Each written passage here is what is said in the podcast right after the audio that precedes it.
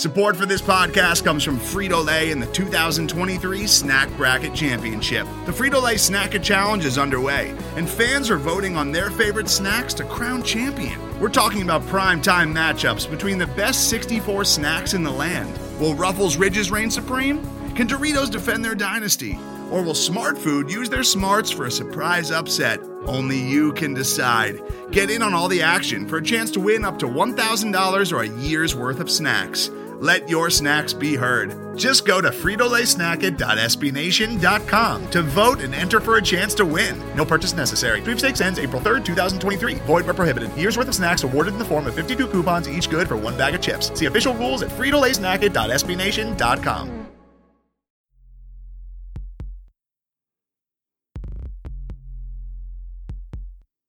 Stampede Blue.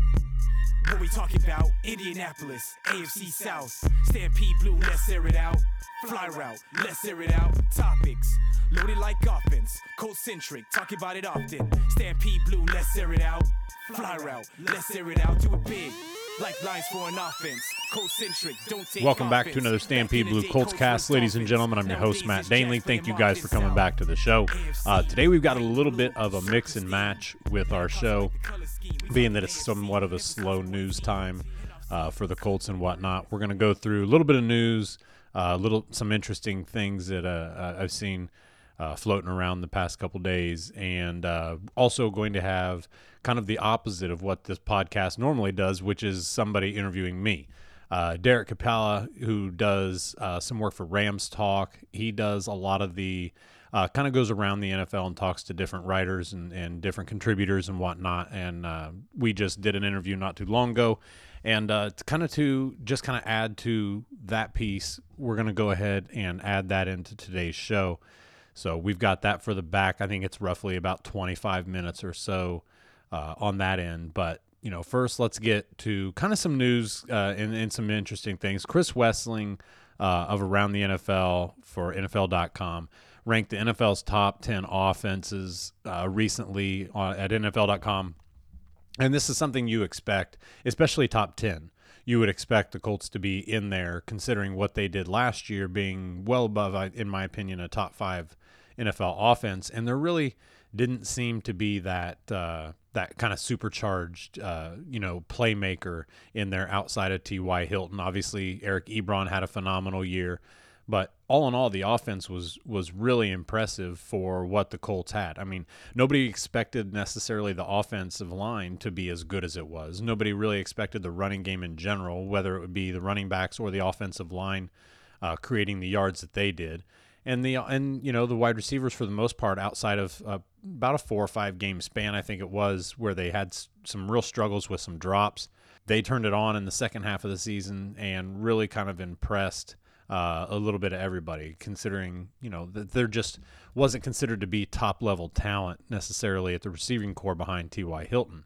So let, us talk about this. First and foremost, they have the New Orleans Saints ranked number one, which you can understand that the the Saints. I mean, anything with Drew Brees is going to be high powered. There's going to be a lot of passing going on. Obviously, there's going to be a lot of things that he uh, brings to that team, plus the receiving corps and the you know the excitement that they brought to the team last year. Outside, I mean, especially with Michael Thomas uh, getting you know Jared Cook in there, Tre'Quan Smith. They've got a nice little uh, set. Uh, Cameron Meredith, even you know, kind of wondering what he brings to it. But uh, getting to the Colts, Colts at number two on this list.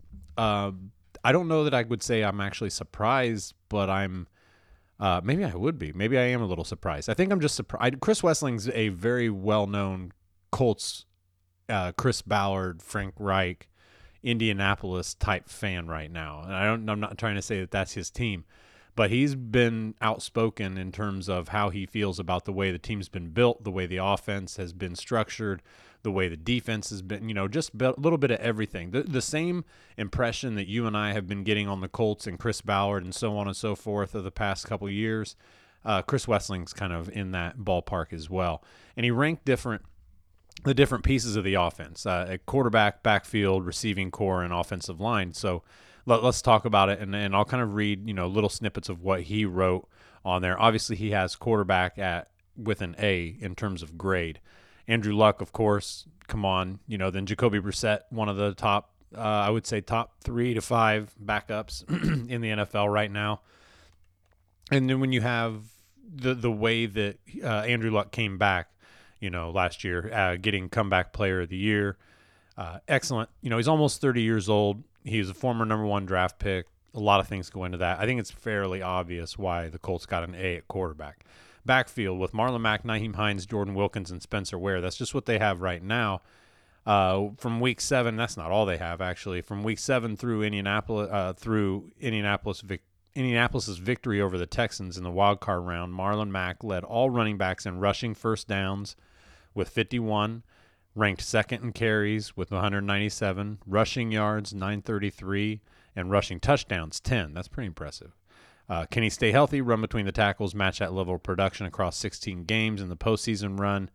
Uh, receiving specialist Hines caught 63 passes as a rookie and uh, second most targeted player uh, on the Colts uh, receiving corps. You know, our third most. I'm sorry, third in in targets and catches. Uh, showcased his ability to beat linebackers and safeties on third downs. Uh, and then Spencer Ware, who's a versatile former Chiefs backup, comes in, you know, as a little bit of a uh, little bit of depth there. Um, I, I, think that this is a, a really talented core too. Uh, I like. I think B. I would even put them maybe at a B minus. You know, B is awful high for a team that's kind of finally shown the thing. We don't know that Marlon Mack can really do the between the tackles type thing, as Chris has, you know, mentioned. It's something that we've wondered itself. He did a pretty good job last year in spurts. Uh, I really want to see him kind of take it to the next level and or just build on his uh, his confidence going between the tackles. That's really important right now. Hines is going to have to be able to run the ball though. Hines is a hell of a good receiver out of the backfield. Does a nice job splitting out uh, gets himself in the slot a little bit. They use him kind of as a, a tinker toy a little bit. You know, they'll play around with him, but he's got to learn how to. He's got to be able to run the ball. He just wasn't very good at running the ball last year. Uh, Jordan Wilkins, we saw him. He was so uh, inconsistent, and, and I don't necessarily mean his production. Uh, it was more of does he play? Does he get any snaps at all? You know, a couple times you see him break for a nice big run. He shows some power, whereas he was kind of labeled as a finesse guy coming out of uh, out of college. I think Wilkins is a is a good piece. I think he sticks around. Spencer Ware's kind of, in my opinion, is kind of the wild card here. You you see you've seen him be a stud in Kansas City. You've also seen him play like crap. So I, I like this backfield. Um, I don't know that Spencer Ware makes a massive impact on it to me. He's to me he's just depth and a guy who can rotate in, and I think he can take some of the first and second down snaps uh, from Mack if Mack has a heavy workload that or is getting a heavy workload that day. Uh, but you know I, I just don't I, I, don't know that I would go quite as high as B, although I do really like the backfield. I want to see Hines become a running back, actually a running back too, uh, as well as being that that piece out of the backfield who can catch line up anywhere within the Colts offense and, and kind of do it that way. The receiving corps uh, he has at a B plus. Now this is a major improvement on what anybody would have said about the Colts wide receiver or the receiving core, including tight ends, I suppose. So I think that's pretty accurate. Um, Hilton, Funchess, Parris Campbell, Chester Rogers, Zach Pascal, and Deon Cain. Deon Cain, uh, I, am hype about uh, Cain. I, I, make no bones about it. Anytime somebody asks me about it, I said, "Well, you're forgetting about Deon Cain. Deon Cain was an ass kicker in, in camp last year, and he absolutely was." There is a obvious worry about you know does that knee make him lose confidence or keep him from gaining the confidence we saw last year with him uh, before you know uh, the the season or even preseason really starts? How long does that take for that confidence to come back? I think it's going to take a little while anytime we really see guys, you know, whether it be Andrew Luck, we talk they talked about confidence. When you see ACL injuries from other guys or lower leg injuries, anything like that, you know that they need that confidence. Hell, I have to do it when I have an ankle injury. I mean, just simple stuff. You think about it all the time and to get to a point where this guy isn't thinking about it anymore, is aggressive as he is attacking the ball wherever it's at, um, that I think that's going to take a little bit. I think he's going to look a little less like himself initially, but I think once the season gets into a few games, I think we'll see Deon Cain really start to flash, and people are going to say that's the guy that everybody was talking about last year in training camp. Uh, I really like, obviously, the tight end group. I think, and it goes far beyond Eric Ebron and Jack Doyle. You've got some other guys in there that you know are going to be very, very good third and fourth tight ends, depending on how many they keep. Uh, like Parris Campbell, you like what he brings. I don't know that Chester Rogers gets a lot of snaps this year, quite honestly. Devin Funchess adds that uh, that that that that nice piece across the middle as a possession guy. He also has enough speed to kind of run some vertical routes. Um, but I think that he is a guy who also threatens in, in the uh, in the red zone as well. So I love what the Colts have right now at wide receiver. Could it get a little better? Sure, but I really like going to what they've got here. Um, Andrew Luck is going to have, I think, an excellent season with this. I just hope that we don't see some sort of a fall off with Eric Ebron. I hope we don't see some weird rookie stuff with Parris Campbell. Um, and I hope that Pascal can grow off of what he showed last year. So, if any of that and all of that can happen, the Colts should be in pretty good shape. Offensive line, he had them graded at an A minus. Uh, I like that too, especially when you're looking at last year. But we all know, we all know, it, offensive line can vary drastically. We, I mean, everybody talked about the Cowboys' offensive line for a year or two, and then look at them recently. Yes, there's been injuries. Yes, there's been guys who have been out for extended periods of time, but all that can happen. All it has to do is one bad hit in training camp, and you end up getting a guy sitting on the sidelines. They just re-signed Mark Glowinski or extended him. What if he goes down? I mean, it's not like dire, but that is a key part of your interior offensive line right there that's going to be sitting on the sidelines for a little while. Ryan Kelly just got his fifth year um, option picked up. They still got Joe Haeg and Evan Boehm, so they've got some quality depth. They grabbed a couple guys in the draft. The offensive line is really impressive, in my opinion, right now. They've got to find um, that that smoothness in order to keep that going. That's not going to be easy. You're going to have a new offensive line coach. He gets his prayer sung uh, all the time, but he still needs to come come correct, for lack of better words, because Dave DeGuglielmo was worked a masterpiece with these guys. Yes, you had a new offensive line, or you had a new uh, offensive guard in Quenton Nelson, who was a stud of the draft, in my opinion. Braden Smith surprised everybody, um, going not only uh, to being nobody basically to a starter, but going from guard to tackle. He brings a lot of what the Colts need, and and I'll say even desperately need that athleticism on the edge. He's going to have to be a little better this year. Uh, in terms of being able to take speed rushers and power guys. But I think that you're going to see some growth with these guys. I really like, and I, I get this offense can be so kind of uh, strange and finicky almost. You want everything to work right, and if it does work right, these guys can be amazing. They could be absolute chart toppers in terms of offense. Uh, the offense, the the wide receiver core could be one of the better in the league, including the tight ends, I suppose, not just the wide receivers. But you could have another year with a great offensive line. Your running game could pick up even more and Andrew Luck could have another stellar year. That is really bad news for NFL defenses, whoever they play, whichever conference, any division, doesn't matter. So I like this. The offense, I think, yeah, I, I would, I'd give them top five uh, for sure. They also have the Eagles in the mix at three, Atlanta Falcons at four. I don't know that I agree with that, uh, and the LA Rams at five. There's, you know, the Chiefs. Kind of hard for me to believe that they're not higher. Uh, the Cleveland Browns. That's uh, a bit of a, a.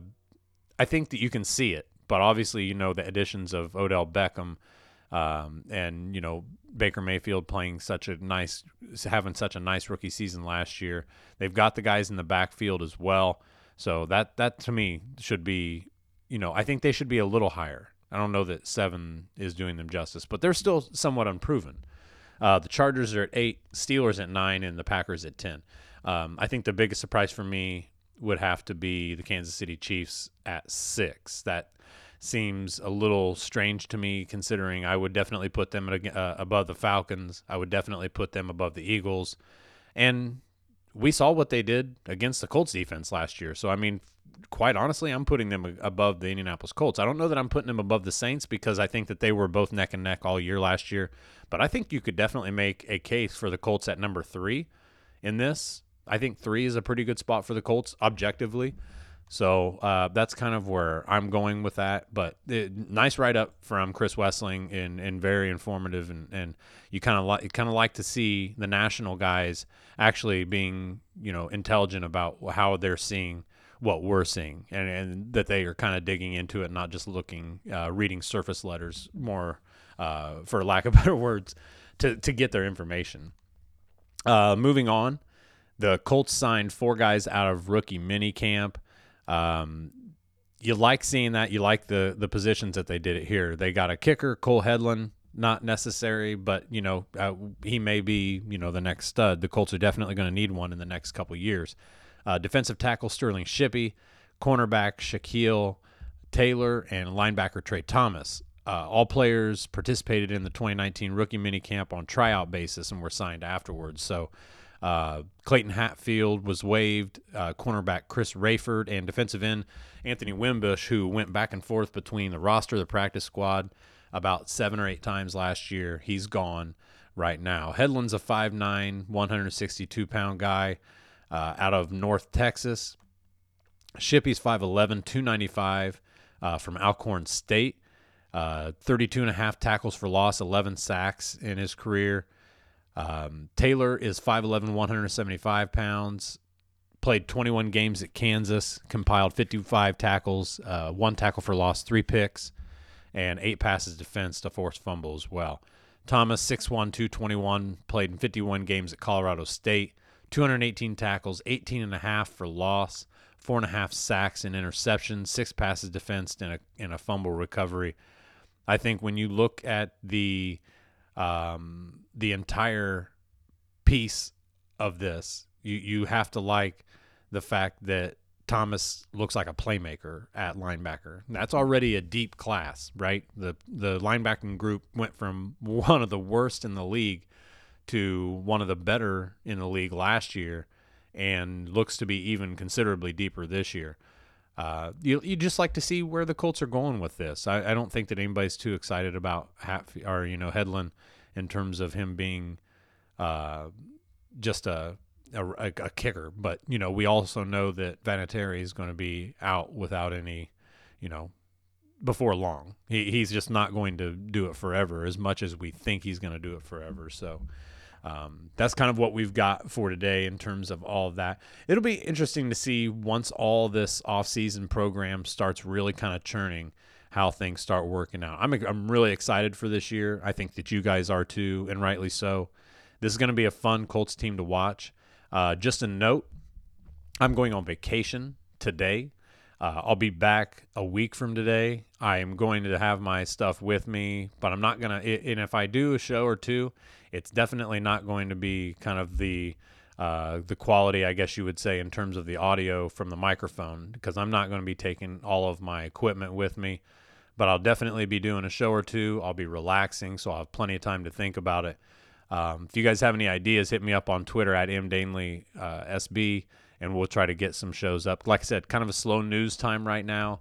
Not a whole lot going on. This off-season program kind of goes in spurts, and uh, it should be interesting. You know, the Colts did sign Ware. That's nice. You know, there, there's going to be some of these late, later blooming free agency uh, little areas popping up throughout where a couple guys get signed for a team and uh, and just you still wonder why they're there. A lot of people are talking about Ndamukong Suh being a, a, target for the Colts. Uh, a couple others. There's plenty. There's other guys out there that are really actually pretty interesting that the Colts could bring in. So it'd be fun to keep an eye on what's going on with that. And if there's any news, um, I may be on the beach. I may be listening to live music. Hit me up message me, DM me, or whatever. if I don't already know about it, let me know what's going on because this is all about relaxation for me, getting some time away, uh, needing it. So I hope that you guys have uh, a nice week. I hope that everything goes well. Like I said, if you guys know of anything that I don't know about, hit me up in a message because I'm going to be as off the grid as possible, and then I'll do a show about it uh, as soon as I get that information. So. Um, thank you guys all for listening. Uh, again, Derek Cap- uh, Capola is Kapala, can't even say his name, uh, has an interview with myself here right after this. We're going to take a quick break and we're going to come back with that interview. Most of the time, we talk about tech in terms of a handful of gigantic companies like Google, Meta, and Apple. But some of the most interesting stuff we find online is the product of a single person. When you're working on your own, I think there's this beauty of being able to come up with an idea and then implement it then in that moment. You don't have to have permission from someone else, there's no red tape. In the Vergecast series Solo Acts, we'll get to know these people, the tech they use to get stuff done, and the obstacles they face trying to compete with the giants. Some people that I talk to and my friends are like, you know, your competitors are Zuckerberg and Musk. Like, aren't you kind of like afraid of that? Every Monday, our friend Ashley Esqueda will be curating and hosting these interviews and sharing with us what she's learned. I can't believe the McRib locator was originally a tornado locator. Right. Pretty wild. Listen to our Solo Acts miniseries now in the Vergecast feed, anywhere you find podcasts.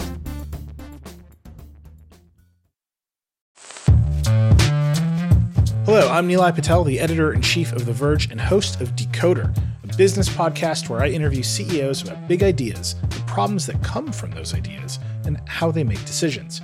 It is also surprisingly about org charts. It comes up a lot. We're launching a new limited series that we're calling the Centennial Series, where I talk to CEOs of companies that are over 100 years old, like Xerox, Barnes & Noble, and more. There's no 100 year old company that's without its struggles, and it's been fascinating to talk to these CEOs about which parts of these companies' history are important and which parts they can let go. A little spoiler for you if a company is over 100 years old, there's a lot of drama to talk about. It's been a good time. You can listen to the Centennial series right in the Decoder feed. New episodes of Decoder are out on Tuesday, and the Centennial series is out on Thursdays. Check it out. We think you're really going to like it. You can get it wherever you get your podcasts. Okay, folks, I am here with Matt Danely from the Colt Cast podcast. Goes on last year, had a really great interview with him for the tour in the league. Have, have him back this year. And it's a bit of a different feeling around the Indianapolis Colts. How you doing? I'm doing great, man. I'm doing great. This is uh, an exciting year to you know this is kind of the year this is uh this is either the year that you're going to see them take another step or you're going to probably see you know i just in general you have to be realistic about it you could see them level a little bit and then you know um, they just seem to be at the middle point in this rebuild and uh, with the potential to, to even be better than that. So it's an exciting time for Colts fans, to be quite honest with you.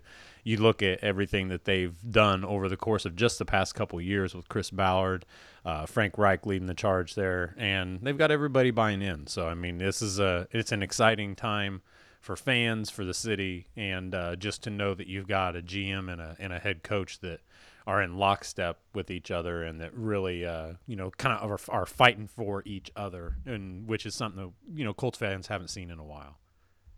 I mean, if I'm honest, I didn't ex- I didn't see this coming. I thought the Colts were probably still a year away right. before making that move. Then they start one and four and catch fire. Mm-hmm. So what changed with the Colts that made them into a playoff contender? And now, how do you evaluate that 2018 season as a whole?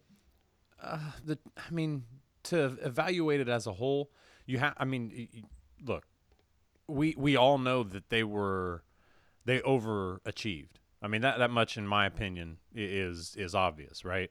I don't know that anybody's really going to say that that's how they pegged the Colts to be. Most people, uh, and I think that most of us at the site at Stampede Blue had them uh, pegged at you know eight nine wins max, you know, and they you know they did that and more, and and then you see kind of how they brought everything together uh, it, it's it's exciting, and and I agree with you. You you get, and that's kind of what I was saying at the top here. You you you see that they overachieved last year.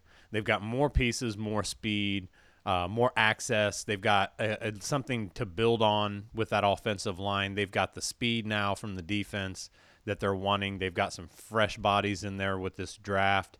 Uh, it, it, just how it, man, I don't even know. You, you, this is last year, the only thing I could say is I don't know how good they're to be, but they're to be a blast to watch. This year, I think they're going to be like legitimately good and be a, an even more fun team to watch. The problem is is that everybody else, you know, gets better as well. You know, it's it's not based on them getting better and everybody else staying the same. Everybody's trying to get better at the same time, so you really kind of keep your eyes on that and see what the rest of the AFC is doing. But in general, I think you have to be so excited right now for what the Colts are doing. Even if you're a casual fan, because you want, I think, I think a lot of fans outside of probably the AFC South, but I think a lot of fans who always wanted to see Andrew Luck really kind of boom, I think they're going to see you know that this year too, especially after a, a, phenomenal year coming back off his injury like he had last year. Well, that's where I want to even go next, and I'm glad you mentioned him. What was the key about Andrew Luck's recovery? Because, geez, months before that, we are hearing national media reporting he might never play again. Mm-hmm. Yeah, and all of a sudden he comes back and he's a, he performs at a level we haven't seen from him before. And I think it's specul. Uh, when you get into the speculation of it, I guess everybody just kind of goes off of their own opinion. And, and as much as and as open as Ballard and them were about his recovery, we we didn't really know. I mean, the media didn't really know a whole lot. But there, the those like just insane like he's never going to play again. He may not he can't throw all this and that especially into the first couple weeks of the season last year. That was just all bs i mean it was like where are they getting that? Because that's not anything close to what's actually happening on the field. We saw it in training camp. He let go of plenty 60 yard throws. Uh, that was just not part of the offense at first. That was it was just that simple and to have everybody getting all crazy and freak out that they didn't throw the ball downfield the first couple of weeks of the season last year just seemed to be okay. So now I, I think that a lot of people who were there and actually in training camp and saw what he was doing in the preseason in terms of in practice and stuff like that. I think a lot of us, if you didn't already know about national media being just ridiculous, that kind of led us to it. It, it led me to it, anyways. I, I I almost don't even pay attention to any of them anymore, just because I can I saw how they turned that story into something that they tried to create. It wasn't something that was actually going on on the field. Well, if I'm honest, I think I stopped paying attention to national media back when the Rams were moving to LA because well, there were so many reports that I won't say that person's name, but he used to write for Yahoo Sports and now writes for Bleacher Report, mm-hmm. who kept saying the Rams aren't going to move and aren't going to do this. And then he finally turns and changes his mind. And then does it happens again. And after a while, you realize that they don't know. Right. They really don't know. A lot of it they kick off a hearsay the really good ones do know. The and I, I didn't I don't want anybody thinking I'm taking a complete and total shot at the national sports media, but I think we've seen it politically as well. Mm-hmm. There are some good ones and there's some bad ones. Yeah. And there are a lot of bad ones in sports media. Yeah, the ones that really piss me off, to be perfectly honest with you, are the ones that go to practice, don't watch it, and then act like they've got takeaways from it. That that really yeah. that burnt me that burnt my butt a couple times watching uh, a couple guys, and like you said, I'll kind of keep their names to myself, but a couple guys who plan to watch hours and hours of tape. They can't even watch an hour and a half of practice. Give me a break. I, I don't trust them. And you, you can't. Yeah, and in a lot of ways, this is not to pat ourselves in the back or anything, but I think in a lot of cases, what happens is some of these podcasts out there actually know more about their team. Oh, for sure. And analyze more than the actual beat writers and beat people who actually cover the team. And it's sad. It shouldn't be that way. It should never be that way. Yeah, I, I, I tell you, I've I've been lucky enough to to meet some really good beat writers, guys that really take pride in what they're doing and watching it. Um, but it, it really does. It's it's not. It doesn't seem the guys to be. It, to me, at least my experience, doesn't seem that it's the local guys that that bluster as much as they can. Mm-hmm. It seems to be the guys that come in, you know, for that. They're for a trip. They're doing their little uh, move around the AFC or their move around the you know the Midwest or whatever they're doing for said you know production, but uh, just trash. I don't. I wouldn't. I wouldn't even read their stuff after I saw some of them the what they were doing uh, anymore at all. Absolutely agree, and I and I've stopped reading a lot of it now. Yeah, I focus more on. It's too bad because you stuff. really yeah. want it, you really want other perspective too, and that's the thing. Mm-hmm. People people feel like they're getting other perspective. They're not. They're just getting a load of crap and that's the problem is that people buy into what they say and they read and what they hear from these guys and you know, they they may have all the sources in the world, but I mean, my eyes and your eyes uh, are watching the field, and they're sitting there staring at the floor half the time. That this, I don't know how they could possibly be catching anything other than post practice interviews. So I mean, that's what they're taking their their uh, cues off of. I don't know, but anyways, it, it I, I, think there's a lot to be said for the guys who really put in the work to cover these teams. Like you said, if I if I want to know something, I'm going to go probably to somebody that maybe not even a lot of people know, or that isn't quite as uh, you know popular, so to speak, among uh, most people. I want to talk to the guys that, that get in there that uh, have been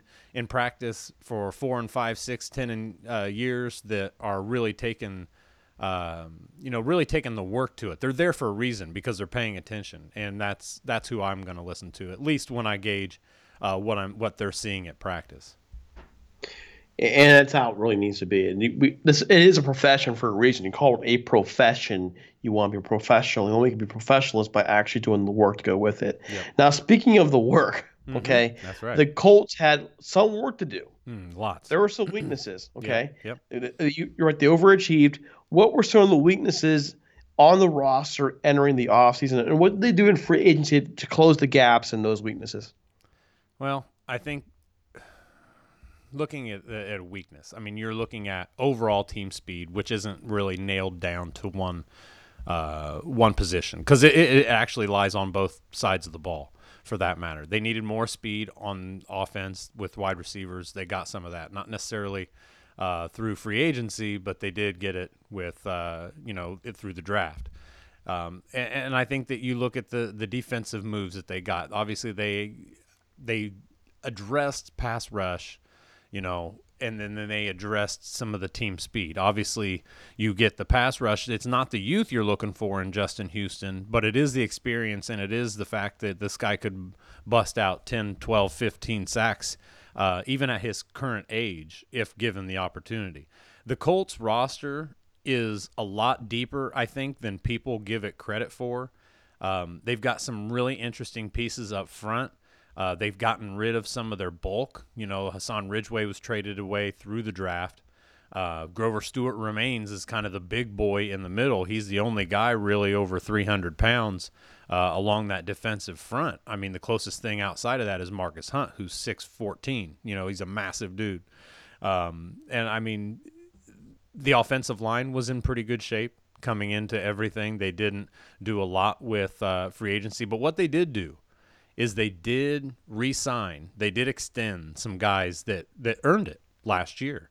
Uh, they did, you know, obviously they they did what they needed to do with Pierre Desir at the cornerback position. They did what they needed to do with uh, Margus Hunt. They did what they needed to do with a couple other guys, and I think that that's really important.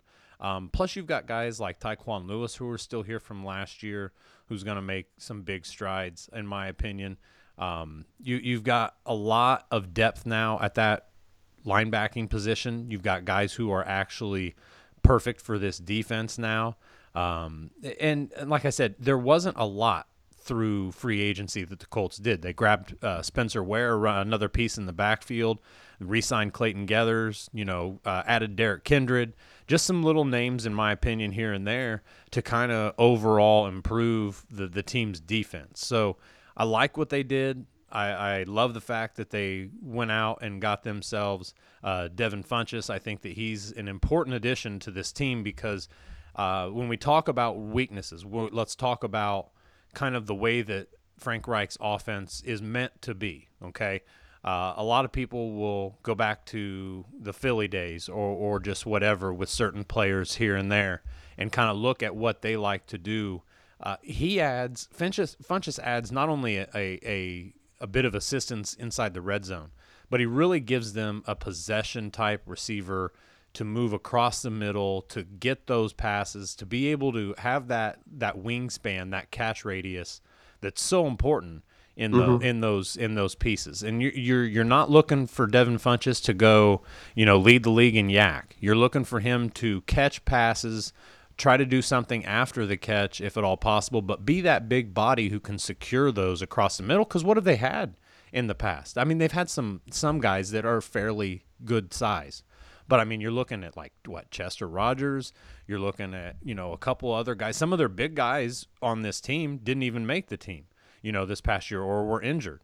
You know, Zach Pascal, six two. He was kind of that guy, but he just wasn't really polished yet by any means.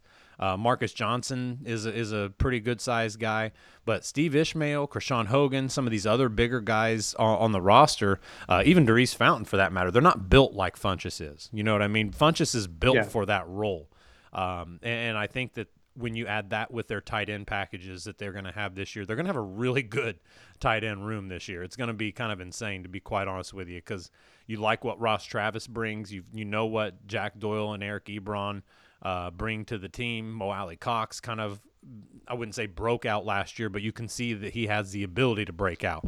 So there's a lot of fun with that, adding into the wide receivers, uh, adding into the backfield, the offensive line is kind of polished up right now.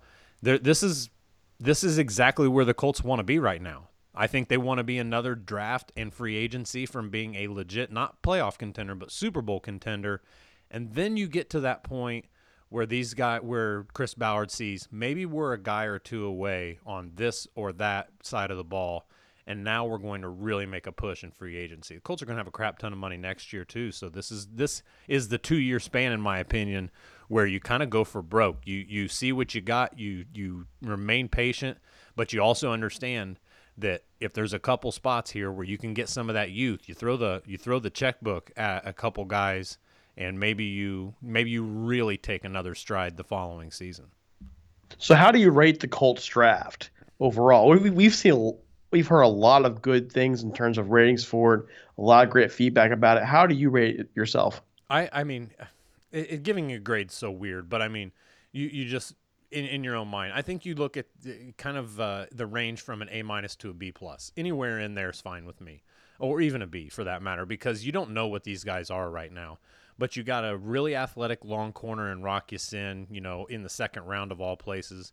Uh, I didn't see Ben Banogu as a edge, uh, a real edge guy, but I like the fact that Chris Ballard spoke about how much he loved his speed, and they're going to work him at Sam uh, to start out, as opposed to uh, coming off the edge as a pure defensive end right now. And I think that's a wise decision uh, because he does have the team, he does have the speed, he does have the ability to be a pass rusher, but he's not polished yet. And whatever they want to do with him in the next couple years is one thing. But I like the I like that they're able to find not just guys, but find guys who can mul- be multiple and in multiple positions and succeed and help the team succeed.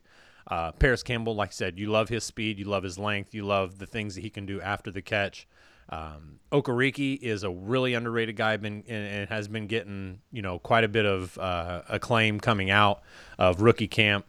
They they really like what he brings. They think that he and Darius Leonard could be you know the the twosome that that the AFC fears for the year next years to come. So he's going to be one to really watch. I think that you like everything you've seen so far with those guys. Then you get into Willis um, EJ Speed, something that no, we just don't know anything about him. Um, but you look at other things in there, um, Gerri Green, who's an actual pure edge, you know, different things like that that they brought in with this draft class. You have to love what they did. Now, you don't see the big names. You don't see the Josh Allen in here, obviously, and it's not just because of where the Colts picked, but you look look at the collective of the of the guys who they brought in, and you see that this is a this is a not just a building block draft, but this is a draft where you've made a lot of positions better. You've improved the overall status of the roster in terms of talent. And you really, like I said, you've gotten the depth kind of figured out now in a lot of different uh, places to where you may be a guy or two in the next year or so from really becoming, you know, watch out for the Colts because they're real this year. You know what I mean? That kind of feeling, yeah. uh, not just locally, but nationally. So on paper, mm-hmm. where are the Colts now entering 2019 for the AFC South? And how many wins do you expect from them next year? I think you're. I think we're in that same spot. the The division is so talented. In a well, let me let me rephrase that. The the division is is so um, competitive. Okay, rather than talented. There's a lot of talent in there. Uh, whether each team gets through you know the, the, the bumps in the road is kind of weird because the AFC South sometimes you'll see teams just crumble that are far more talented than what they show, um, and the Colts have done that themselves. So I mean, it's not just the other teams that I'm talking about. Uh, I, I, think that you're looking in that same range. Uh, I think they could win eight games. I think they could be a 500 team, but I also think they could win 11. You know, maybe uh, Andrew Luck starts going on. You get you could get to 12 wins. It's it's a it's a hard team and it's a hard division, in my opinion, to really just place uh, uh, uh, an arbitrary number, so to speak, on wins because there are so many things at play with this. The the division did get better. There's a new quarterback in Jacksonville. You you know they think that they've gotten Mariota some more weapons now. Their defense was already tough. The defense was tough in in Jack or in Houston, and you know do they get another you know do they get their offensive line squared away? You know because if they do, then they've got an offense. You know if they don't, then they've got real troubles for the future. So it's really hard to say uh, right now, but I think that they are in that range, anywhere from eight to twelve wins. That's that seems like a that's a massive window. And I get that. That's terrible answer, but I I I just really don't know yet. Uh, I want to see what they do in training camp. I want to see how um, how much of a continuation they've brought this year uh, in terms of really buying into the culture and everything else. And if they bought in, you, this is going to be a really hard team to beat for anybody. And I don't just mean the AFC South. This is going to be a hard team for everybody. They're going to be a team that scratches and claws and, and really busts out uh, in front of a lot of teams and surprises a lot of teams. Even though they're they're getting some acclaim right now for uh, you know for for making themselves significantly better over the past year. All right, Matt. Can you tell people where they can find you? Yeah, check me out on Twitter at mdanleysb. Um, you can listen to the Colts cast. Uh, it is the Stampede Blue Colts cast. You can get it on iTunes, Stitcher, any anywhere you get those. Our uh, our main hub is through the megaphone. Um, but yeah, you can check it out. We do a few Colts casts every week, and uh, if you guys are interested, look me up and uh, listen to the show. Absolutely. Thanks so much for taking the time again. Um, it's always good getting some real great co- football conversation with you, and hopefully we're talking again maybe you never know. You never know. Maybe even a Super Bowl. Hey, hey. I appreciate it, man. Thanks for having me on. And sorry, I feel like I gave so many general answers tonight because it's just that uh, this is just a fun, fun year for the Colts to, you know, kind of make that leap, see where they're at on that mountain. You know what I mean? It's kind of it's all cliche, I guess, but it, it just seems like it, they're they're so close, but they could still be a year or two away. Well, I, I don't I don't want to take them as general answer. I, I take them as an you know you you probably there's a really good chance the AFC South is the toughest division in football next year. Mm-hmm. Very possible. And when you have that when you have that level of competition, you don't know how the chips are going to fall. You'll know where the injuries are going to be. You don't know how the draft picks are going to be. It's a lot easier, say, to look at the NFC East right now, where you really only have two contenders mm-hmm. to kind of space things out or even the AFC East, where it's really just the Patriots and everybody else. It's really easy to say, okay, well, this is how it's going to lay out. Mm-hmm. You try and put out all four of these teams can flip around. Even the, even the Jaguars are still pieces in, in Jacksonville to make a quick recovery. So it's really hard to say where anybody's going to land that division. Right. Yeah, it's going to be exciting. It's going to be a blast. It really, I think the AFC is, and, and the AFC South more particularly, is going to be a lot of fun for people to watch next year. Just good football. Overall, good football. Deshaun Watson, I hope he's at, at tip top. I hope Mariota's at tip top. And I hope Foles comes back and actually plays well because if they do and the Colts are successful, that tells you that the Colts are further along than people even would guess. I think they are pretty far along. Mm-hmm. They they uh, they show their chops lately, year especially. I think so. All right, have a great one. We'll talk to you soon. All right, thank you, Derek.